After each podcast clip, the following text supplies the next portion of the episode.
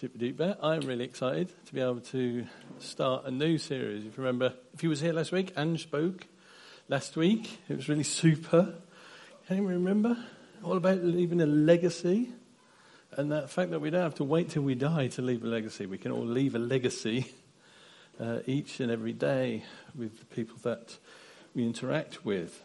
Um, so you heard the pretty one last week. Uh, and you got me this week. And uh, so, but I'm starting a new series, uh, the Emotionally Healthy Church, talking about emotions, um, which is going to be exciting. I just want to ask you two silly questions. Uh, who's experienced feelings of intense happiness and joy? Nobody. Oh, a couple of people, a few people. Intense happiness and joy. Has anybody experienced feelings of crippling sadness and deep loss? Yeah, most of us. Has anybody kind of experienced kind of those things almost back to back in one day, or you know, almost at the same time for you? Um, so remember, I was sharing a little bit about this a couple of weeks ago online on social media, or it was uh, Thursday, 29th of August, and um, we were camping, which is an emotional low for me. no, no, it was all right. It was okay. No, um, but we were camping, and it was um, it was my uncle Barry's funeral. He'd passed away. All of a sudden, and it's it was just so surreal, and we still it's kind of we're all scratching heads. How does this happen? And it was deeply sad. And so we drove back. Steve and I drove back from uh, Norwich to attend the funeral. And as I say, it was really really sad and heartbreaking um, for, for many of us. And uh, so that was one side of like the emotional spectrum. But also, as many of you know, I was celebrating, or in the back of my mind, I, this is like marked the 12 month stage for me having a cochlear implant, so being able to hear again. And so, coming from a place of utter silence in life, or practically, for a number of years to starting to be able to hear again. And so I was 12 months in from that, so I was like feeling really grateful and oh, wow, wowed by this. I'm wowed every day by what I can now hear. But that's the thing with emotions and feelings. We have so many of them, and they can be swayed and affected by just so many things. Um, something that happened to us years and years ago can affect how we feel today. Something that's happening to us today obviously can affect how we feel, whether that's good or bad. Something that somebody has done to us, again, good, you know, affects us. Something that uh, somebody has do, is doing for us or has done for us can affect us in positive ways. We can have memories from something in the past. Again, good and bad. All these things can kind of affect our emotions, even our well being. A simple imbalance of the biology within us can affect our emotions. A malfunction in our neurology can affect the way we feel in massive, massive ways. The other thing is, is sometimes, you know, we can have experiences of feelings and emotions and think to ourselves something like, you know, as a Christian, I shouldn't feel this way. I don't know if you felt that. As a Christian, I shouldn't know depre- experience depression or anxiety, which is completely rubbish thought, by the way. Um, as one that's you know suffered with depression and you know just uh, the inability to drag yourself out of that low low place. Or sometimes we think, you know, I just shouldn't have these particular desires or whatever it is. Now, for sure, there are certain feelings, certain emotions and desires, passions that absolutely don't align with um, a godly lifestyle or a godly way of righteousness, like lustful feelings, you know, having feelings of lust or greed or hatred, envy, and on and on. But we have to be careful that we don't find ourselves in a place where we're thinking that all feelings, all emotions are off limits when it comes to God and being um, a follower of Jesus. Yeah, there are numerous places in the Bible where it warns us about feelings and emotions. It can often, it says, our feelings can be really unreliable. Our feelings and our emotions can be quite deceptive. So we shouldn't sort of lean towards our feelings and our emotions, just, you know, not depend on them, point to them and think this is truth now. Because it's not always the case. But God is anything but opposed to emotions.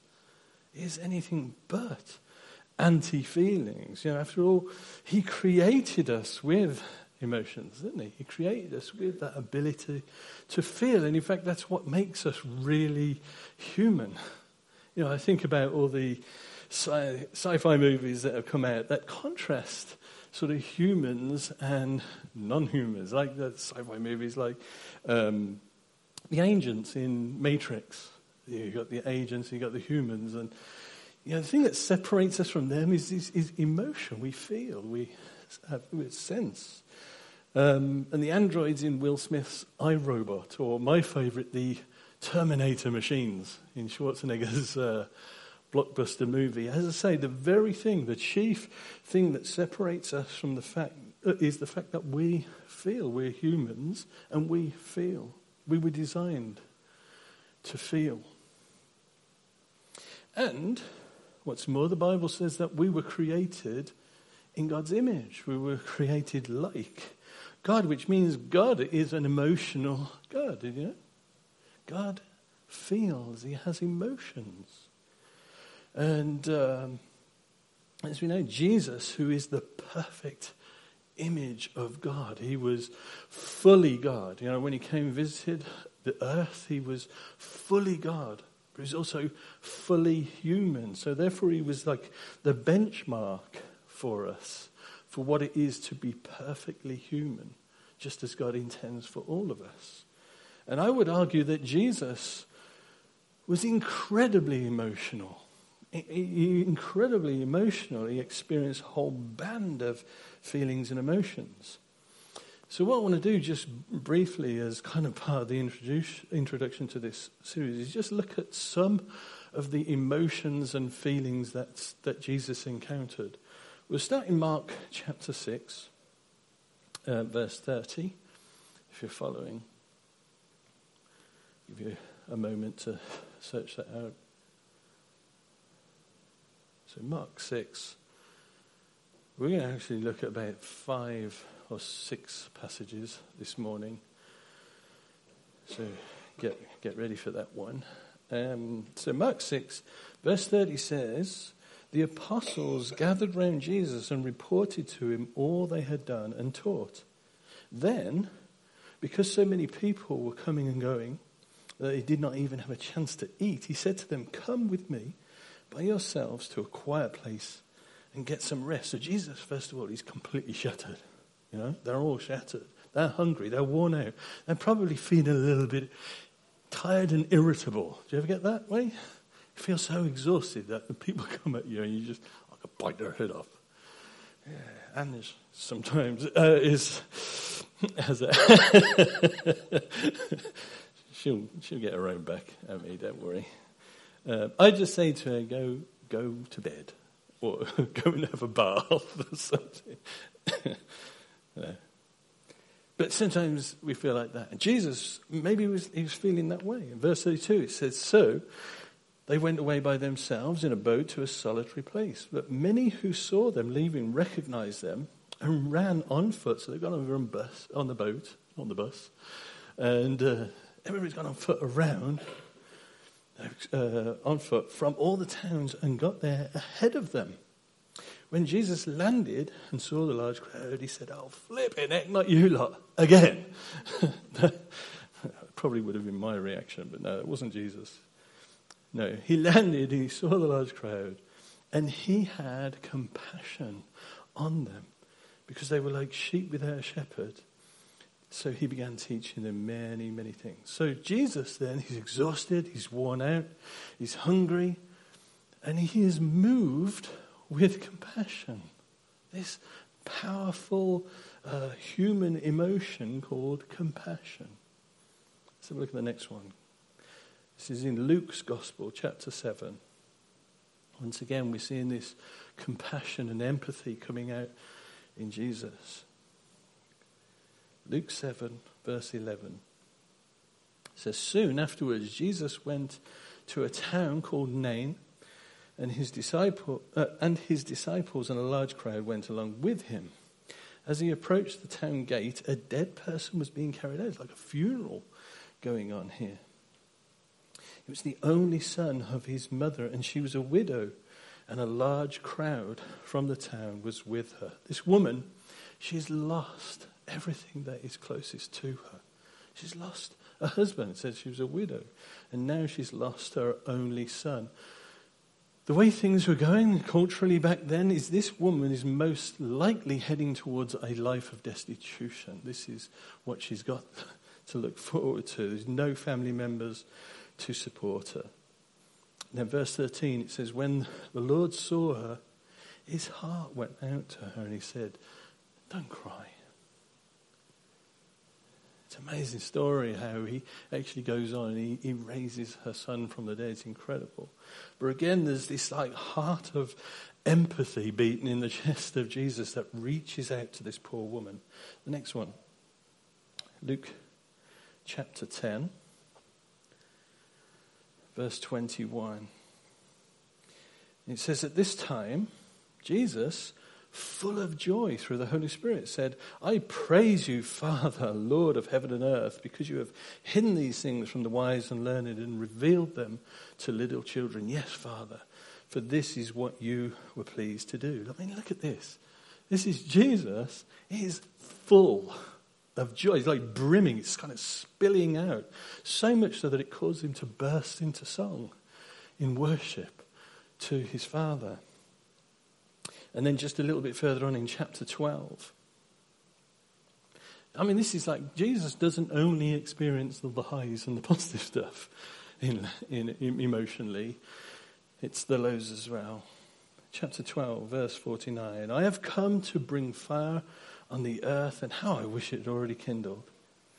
But I have a baptism to undergo, and what constraint I am under until it is completed. Jesus here he's talking kind of metaphorically, the language is used. He's talking this baptism to undergo. He's talking about his imminent death, his suffering that's coming up that we've been uh, remembering this morning.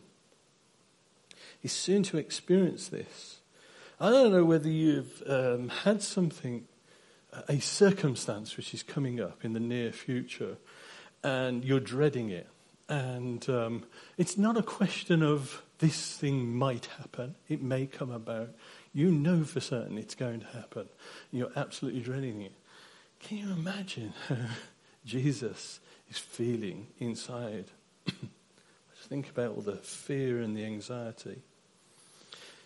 Next one is John chapter 2, verse 13. It says, When it was almost time for the Jewish Passover, Jesus went up to Jerusalem. In the temple courts, he found people selling cattle, sheep, and doves, and, other, uh, and others sitting at tables exchanging money. Well, we I haven't got the time to kind of go into the, the, the, what was going on here, but the kind of the crux of it, of, the crux of what's happening here, is that it's all to do with oppression and injustice towards the poor and the marginalized, and uh, it's the religious elite. They're kind of um, oppressing the, the lowly, those who are low. And uh, this is the important part, of Jesus' response to this, verse 15. So he made a whip out of cords and drove all from the temple courts, both sheep and cattle. He scattered the coins of the money changers and overturned their tables. To those who sold doves, he said, Get these out of here.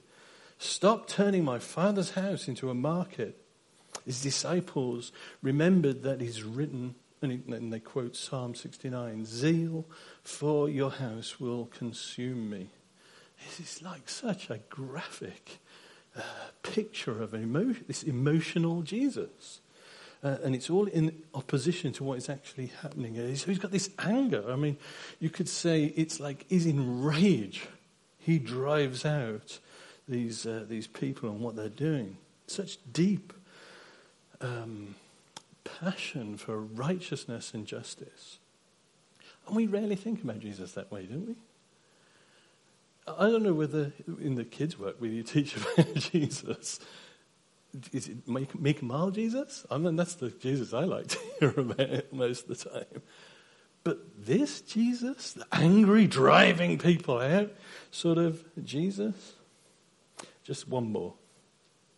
In John 11, it's a real familiar one with many of us, I'm sure.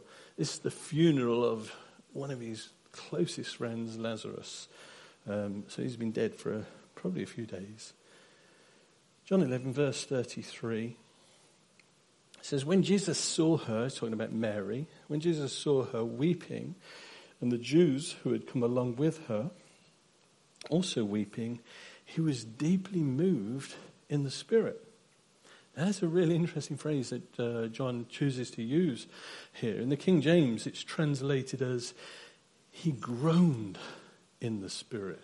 He groaned in the Spirit. And actually, it's the word used is probably something that we wouldn't expect to find in the context of where it's used here. It's a Greek word, uh, embryomai, embryomai, or something like that, um, which it, it's difficult for kind of secular or modern authors to really grasp what's the emotion being expressed here. At best, it's a verb that means to snort with anger.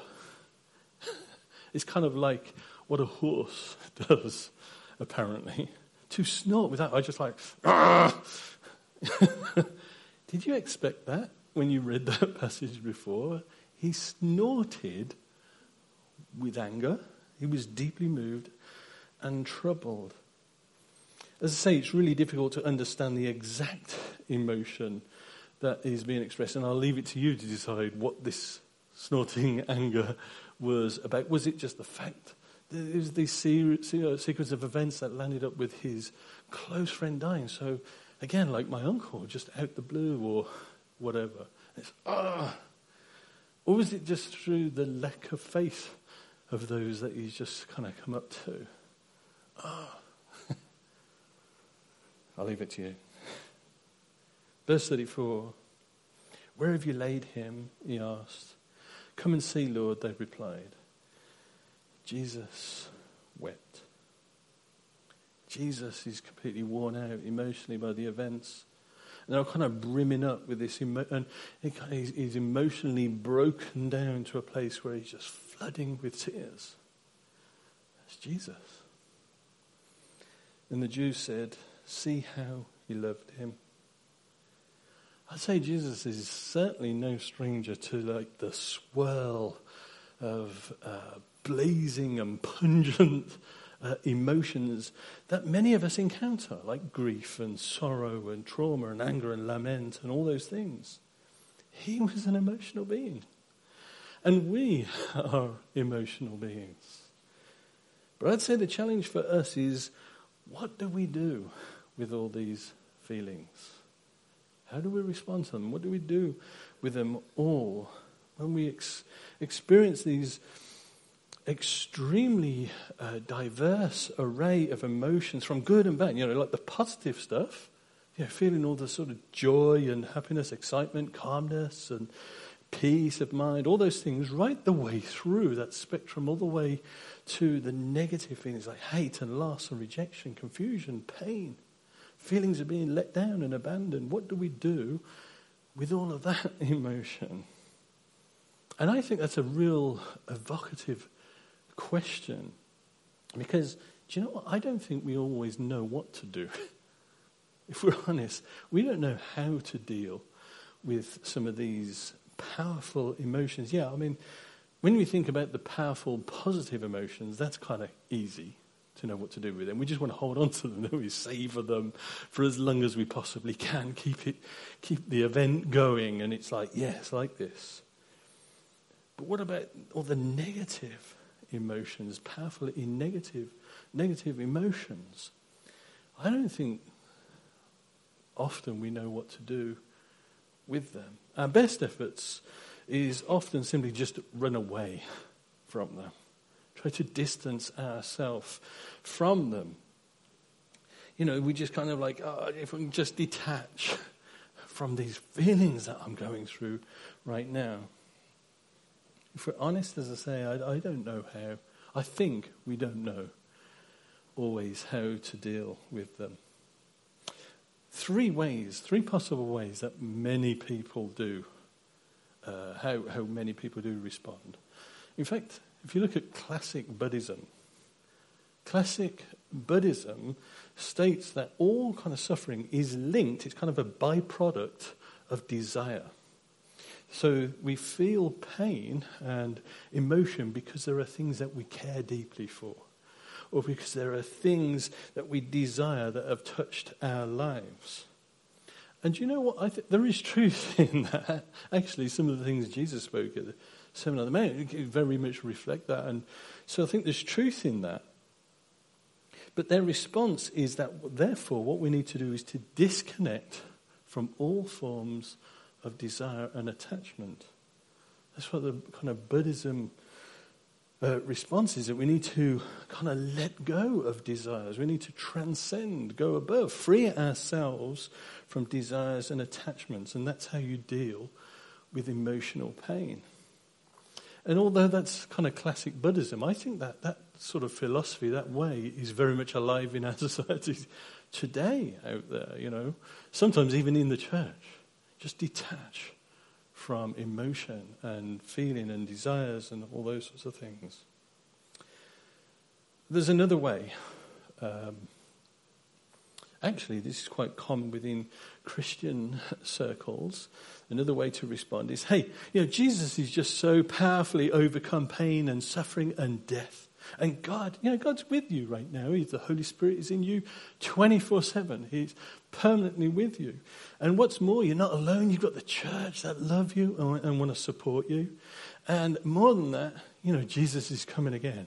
And so sometime, we, uh, sometime in the future, we're going to be brought together. We're going to be made physically and emotionally whole again. So all you need to do is just tell those feelings, just get lost, feelings, stuff off.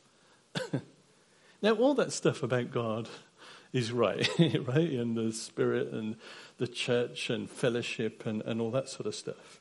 But then just to tell your feelings to get lost.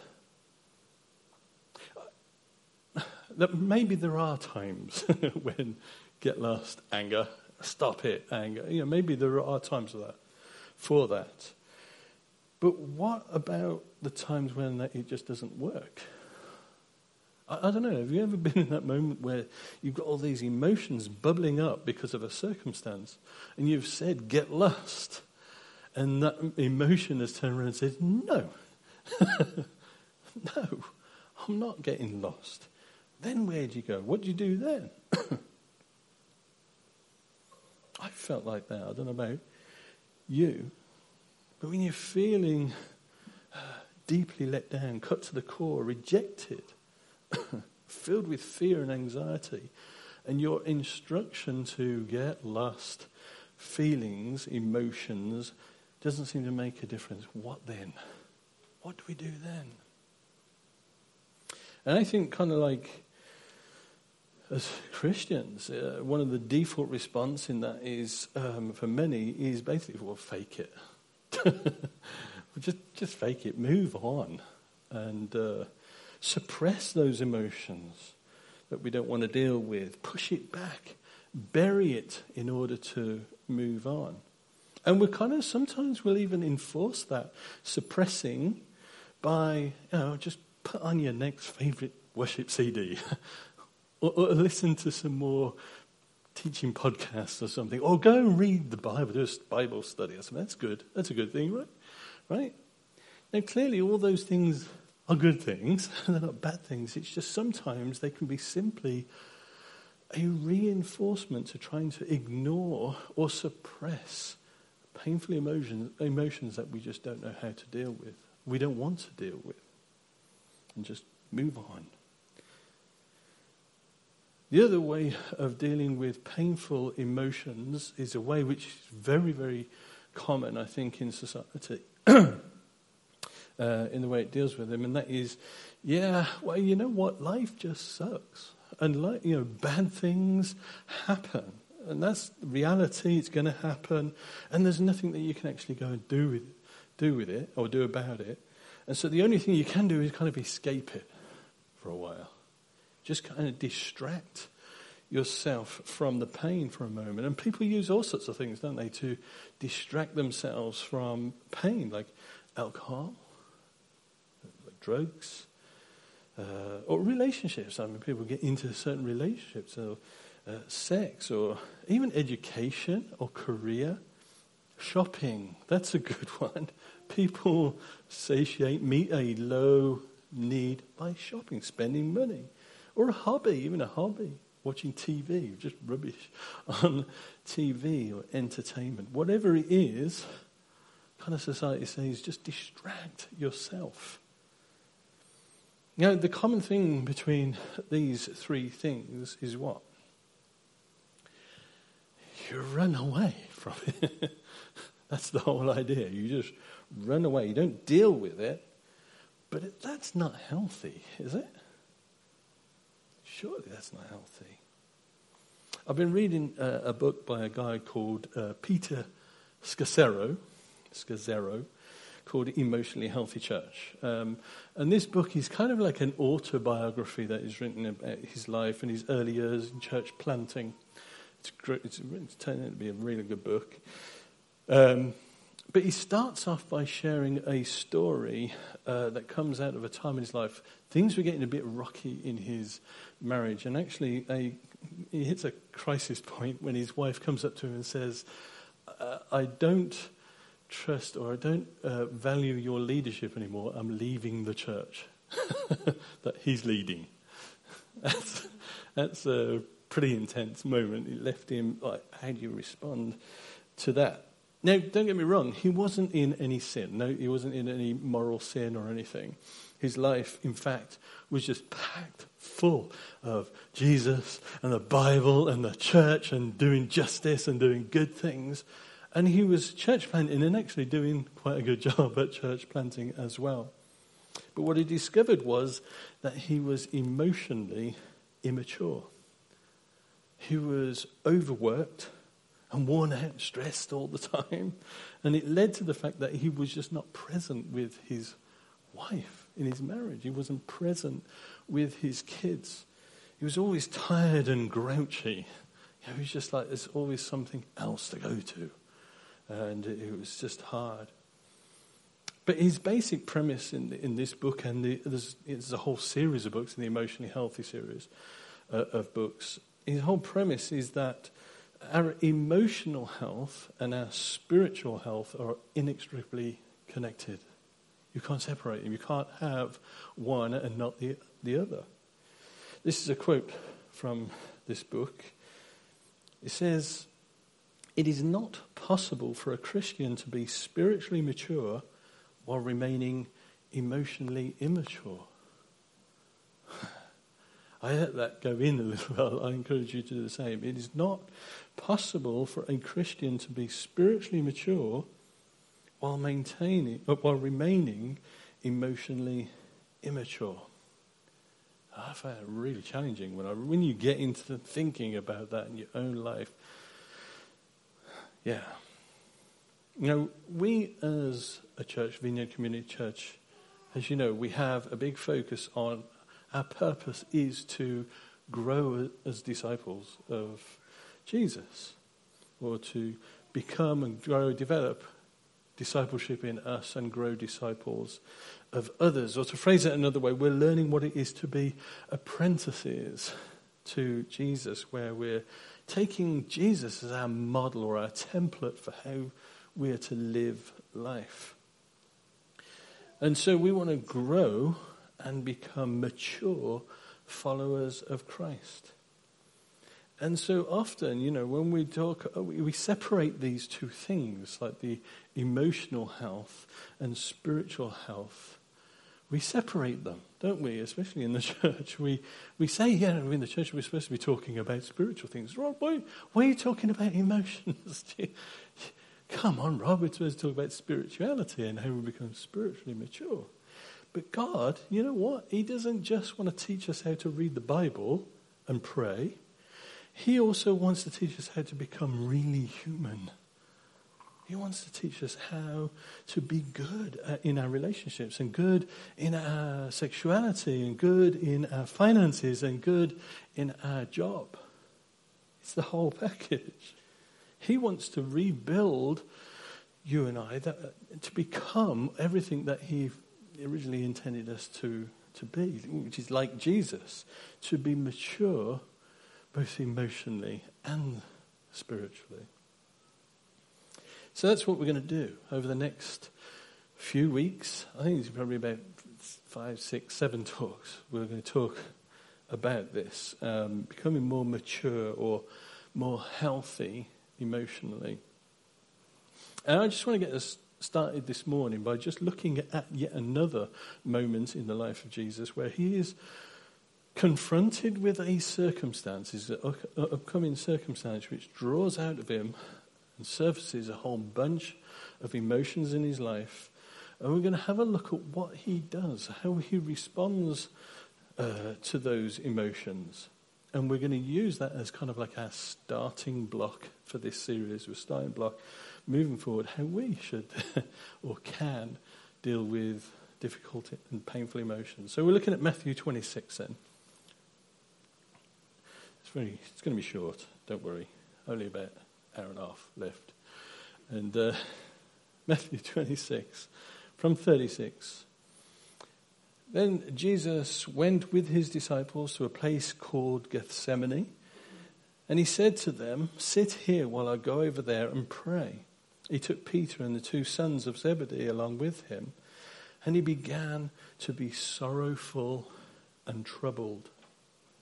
And the language that uh, is used here, translated sorrowful, literally means he was experiencing excruciating internal pain. Okay? It says he was experiencing this internal, ter- uh, in, internal turmoil, um, and he was troubled. He was incredibly upset to the point where it filled him with anxiety and to the point where he just felt ill. I bet you have felt that way. Many of you have felt that way. Verse 38. Then he said to them, My soul is overwhelmed with sorrow to the point of death. Stay here and keep watch with me again. Whew. Looking at the original language here, he's saying, I feel emotionally crushed. It could be translated, this, uh, this sorrow is crushing the life out of me. That's how he's feeling. Do you get the feeling Jesus is having a tough time emotionally? Here, here. He's in the utmost depths of emotional pain. And he says to Peter and James, just stay here and keep watch with me. Which, I, by the way, I think this kind of is a, a real good, uh, important thing about community. Why we need people around us when we're in a real low place and in that turmoil, in that distraught place. If Jesus needed community, you can bet it, we need community too. Um, verse 39, did we get to? Verse 39. Going a little farther, he fell with his face to the ground and prayed, My Father, if it is possible, may this cup be taken from me. This cup he's talking about is kind of metaphorical language again speaking about his impending suffering, his death. He's on the cross that's coming up. If it is possible, may this cup, may this death, this what's coming up be taken from me, yet not as I will, but as you will. Then he returned to his disciples and found them sleeping. Couldn't you men keep watch with me for one hour? He asked Peter. He seemed really frustrated, probably a little bit angry, ticked off with them in this.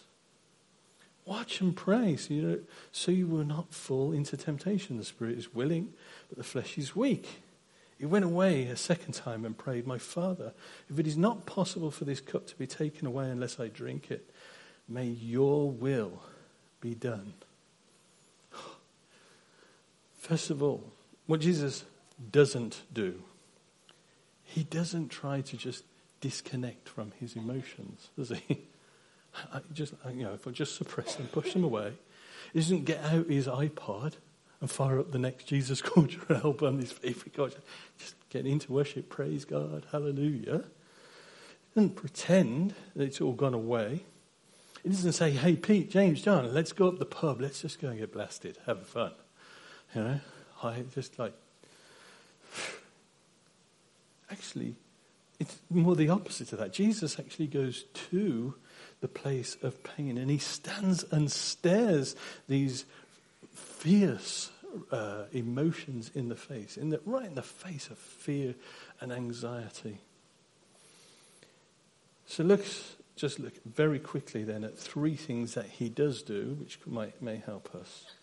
First of all, Jesus gives God his feelings. Jesus gives God his feelings. In verse 38 says, My soul is overwhelmed with sorrow to the point of death. I mean, talk about spelling it out just as it is, you know, not, not watering it down. It's totally unfiltered, totally unedited. It's just startlingly honest. It's just out there. This is how I feel.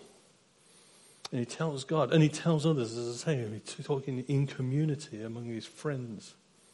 I don't know if you've read the Psalms in the Old Testament, the book of Psalms. The Psalms, are just so, there are so many like this. You know, they're just so brutally honest before God. Sometimes come across really dark, actually, when you read them. You is that really in there? You know? And the, they're songs. That's what you've got to remember. This is like liturgy here. and the writers are mostly David, but there are others as well. They're just pouring out their laments and their woes and their desperation to God, expressing how they're feeling. And I think that just shows that God doesn't want to conceal ourselves when we come before Him. How often we try to hide how we're really feeling. I think we've been doing that since the Garden of Eden, you know, covering up. don't see God. No, don't see this God. He sees right through our pretense anyway, you know. So what's the point? What's the point of hiding it? Just let's just tell God how it really is. And make that kind of the basis point of our prayer as we come before God. We start at that place. And that's what Jesus does. He tells God how he feels. Secondly, Jesus gives God his desires. Um, so he goes on to say in verse 89 If it is possible, may this cup be taken from me. That's my desire. Can I get, is, can you get around this? As I said before, this cup is Jesus talking about his upcoming death and his suffering, you know, leading up to his death on the cross. So, so what Jesus is saying is, Father, I can see this coming now. It is like in a few days' time. And you know what? I really don't want it to happen. I don't want to go through all of this. so if there's another option, if there's another way around God, I'd like to go for that, if that's okay. Thank you. So he's being honest about what his desires are. Can you imagine, begin to imagine the battle that's taking place inside of Jesus at this point? He knows what the cross is all about.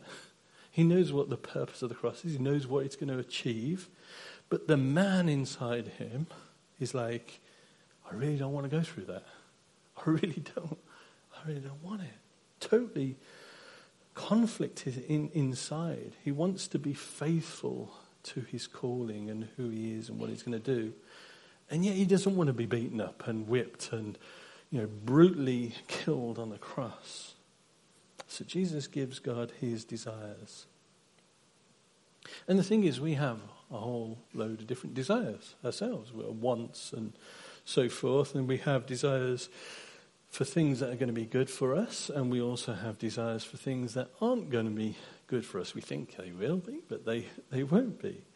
Now, imagine, for example, if you have been terribly let down by somebody who's really close to you you've been very disappointed by them, or a close friend and they've betrayed you, really, really hurt you, or something.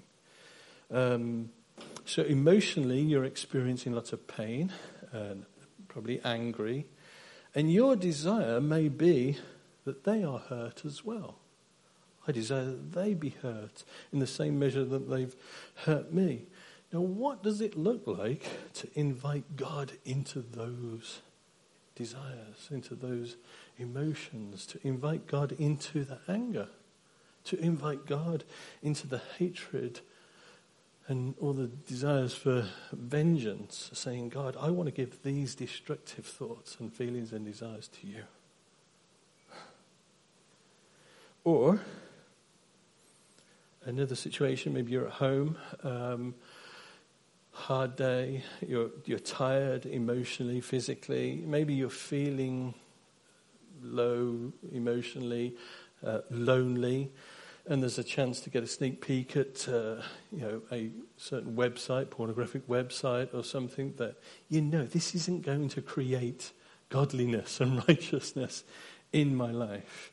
Or there's a temptation to gratify that internal uh, animal desires by watching a particular scruffy program channel or whatever late at, at, late at night, just to satiate that. Again, what does it look like to invite God into those desires? God, this is what I desire. This is what I want to do. To give those desires. I give those desires to you. So Jesus starts out by giving God his feelings, he gives God his desires, and then last of all, he gives God his trust. It's this uh, powerful, sort of iconic response that many of us have quoted, uh, I'm sure. 39. Yet not as I will, but as you will. God. And he repeats it again later in verse 42. He said, My Father, if it's not possible for this cup to be taken, uh, taken away unless I drink it, may your will be done. So there is these two uh, kind of conflicting levels of desires at war uh, going on inside of Jesus. There is this surface desire, this, and it's probably the strongest and loudest desire to Jesus at that moment. A desire I don't want to be beaten up. okay? I don't want to go through all the, the suffering and, and the pain of the cross. But then there is this deepest desire. This is the thing. There's, there's the loudest and strongest desire, but there is a, the deepest desire underneath all of those other desires, which is for the will of God to be done. And if you're a follower of Jesus, if you've received the Holy Spirit in your life, that same conflict of desires resides within us, in our hearts. We have the loudest desires, the strongest desires, maybe. Um, and then we have our deepest desires. And sometimes they're not the same things. I mean, often they're not the same, same things. And so, coming back to those scenarios I just mentioned where a close friend has let you down or hurt you in some way, maybe your strongest desire, the loudest desire, is kill him, kill her. He was a stabber, or at least hurt that person. But your deepest desire in that moment may be God, really need to let go of this anger. I really need to let go of all this, this uh, disappointment. Uh, and I, I, desire to, uh, this desire to kind of exact pain on them as they have me. I just want to give that up. That's, that's my deepest desire. This deep desire to walk in true freedom and the peace that is available to you, uh, available to me from you, uh, the Lord. Or if you're at home again, alone at night, feeling exhausted, those feelings of insecurity and loneliness, and that strongest desire, again, the loudest desire, is turn on that scruffy TV channel. satiate the, those animal instincts. But that deepest desire within us says, hang on a minute, I'm a follower of Jesus. You know, I, I just want to make everything related to my body and my sexuality, I want all that to be used in a way that pleases Him.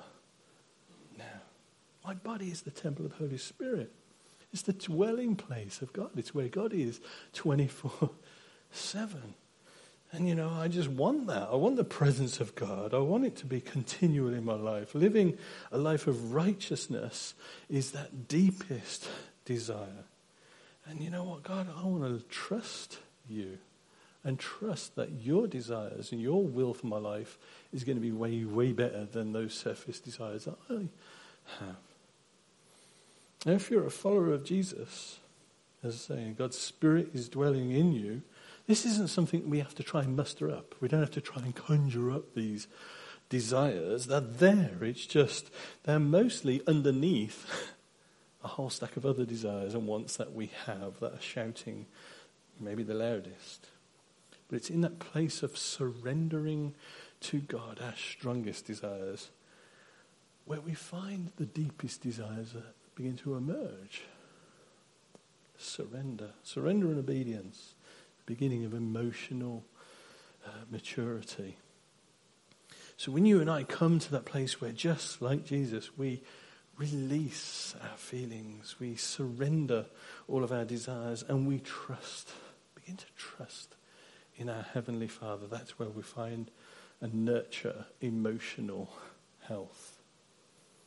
Yeah, my desire, my desire for Vineyard Community Church here, that we are, as a community, over the coming weeks, that we do begin to become more and more, or we come more and more into that place of emotional maturity. And in doing so, He grows us more and more as disciples. So we grow spiritually as well. And the thing is, what I just wanted to remind us is this is an arm in arm, side by side, shoulder to shoulder journey. We walk with each other. We all need this. I desperately need this. I haven't arrived, but I know the importance of it. You know, most of you know I just came through a very dark few years in, of my life. And uh, in many ways, I was just like an emotional wreck. If I allowed Ange to tell you the truth of it, I was in many uh, times just emotionally distraught and broken emotionally, I'd, I'd quit. There were times I'd quit emotionally. You know, all of this, I'd quit. I quit. Life almost, I quit. But you know, there were times where I also found Jesus right at the, right in the center, right in those places of quitting, going, yeah, I'm still here. but I can tell you, the truth is, I know that being unhealthy um, emotionally has certainly set me back. It's held me back in my spiritual journey. Absolutely, I can. T- I'll tell you that now. So I really believe this uh, stuff. I believe that Jesus waits for us in that emotional pain, that place of emotional um, pain. And so, right at the outset of this next season, this teaching, really, it's an invitation for us to invite God into our emotions and our feelings, both the highs and the lows, the positive stuff, the negative stuff, the good and the bad. Meeting God, yeah, meeting God in all the joy and all the peace and all the happiness and the calmness, but also meeting God right in that place of anxiety and anger and jealousy and insecurity and loneliness and all those negative places. Letting those be a meeting place with God. I haven't actually typed this up, but I just want to finish with just this last quote from Peter Scazzero. This, this one comes from his Emotionally Healthy Spirituality book, but he says this Ignoring our emotions is turning our back on reality. Ignoring our emotions is turning our back on reality. Listening to our emotions ushers us into reality.